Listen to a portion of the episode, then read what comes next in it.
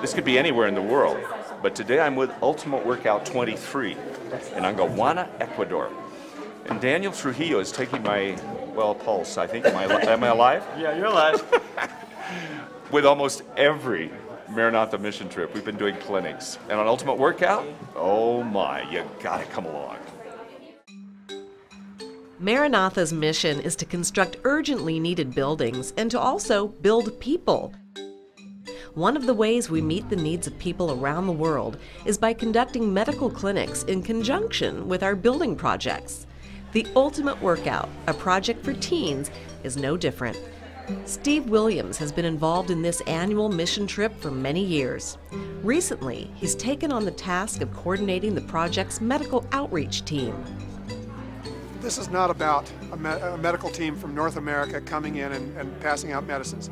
This is about a medical team from North America coming in and saying, you have got a community church body, family, that cares about your community.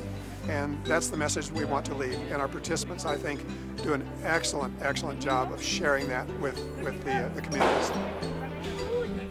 A team of medical professionals oversees the clinic, but they give the hands on tasks to the teens. A small group of volunteers were trained on the basics of medical care, such as taking blood pressures, viewing ultrasounds, and handing out medications. The experience gave teens a chance to see what it's like to be doctors, nurses, pharmacists, and chaplains. Uh, we go to any country in the world. That's okay because the adults are here to serve the needs of the teenagers. The medical component has given our participants an opportunity to serve in a little bit different manner, uh, touching the hands of people one-on-one. -on -one. building a, a, a, school or a church is incredibly important and it's, it's really the genesis of Ultimate Workout. But now adding on the, the medical component is exciting because now some of the participants actually get to do a hands-on they get to, to uh, maybe get a little glimpse of what a future career might be. The professionals came from various backgrounds and areas of expertise in the medical field. Dr. Dustin O'Keefe is close to completing his residency in emergency medicine. He enjoyed sharing his knowledge and experience with the Ultimate Workout volunteers. You know, as a doctor, I love I love what I do and I love seeing patients and I love trying to help them. And uh, for me to um, be able to teach um, students um, kind of what I do every day um, and have have a captive audience, um, you know, have teenagers that really are willing and uh, are excited to learn. It's just awesome. The doctors and nurses on this trip are absolutely amazing. They're probably the coolest people I've ever been with for medical wise. They're, they help so much. Whenever you don't get something right, like the blood pressure you think you got wrong, they'll do it over for you again. They'll help you get it right the next time. The doctors, they don't do, they don't do everything themselves. They make sure that you help at least half the time per patient, so you really learn and decide if you want to take a medical career. And I think that's really cool because a lot of doctors sometimes might think, oh, these kids don't know what they're doing, so I'm just going to do it all. But they say, they might not know, but we can teach them. And so someday they can be a really good doctor too. So it's really cool. I thought that it would be a good experience to be on the medical team because I want to be a doctor. I thought that it was just going to be talking with the people. I didn't think it was going to be um, giving shots to people and stuff. It's been really fun actually, and I've enjoyed it a lot. The experience allowed the teens to imagine what a career in medicine might be like. I'm not exactly sure which direction they're going to go, but I, I, I, suspect of the 10, we'll see at least one physician. I think we'll see probably two or three nurses. Uh, I see a budding pharmacist in there. Uh, this experience uh, is showing these kids just a sample of what's yet to come.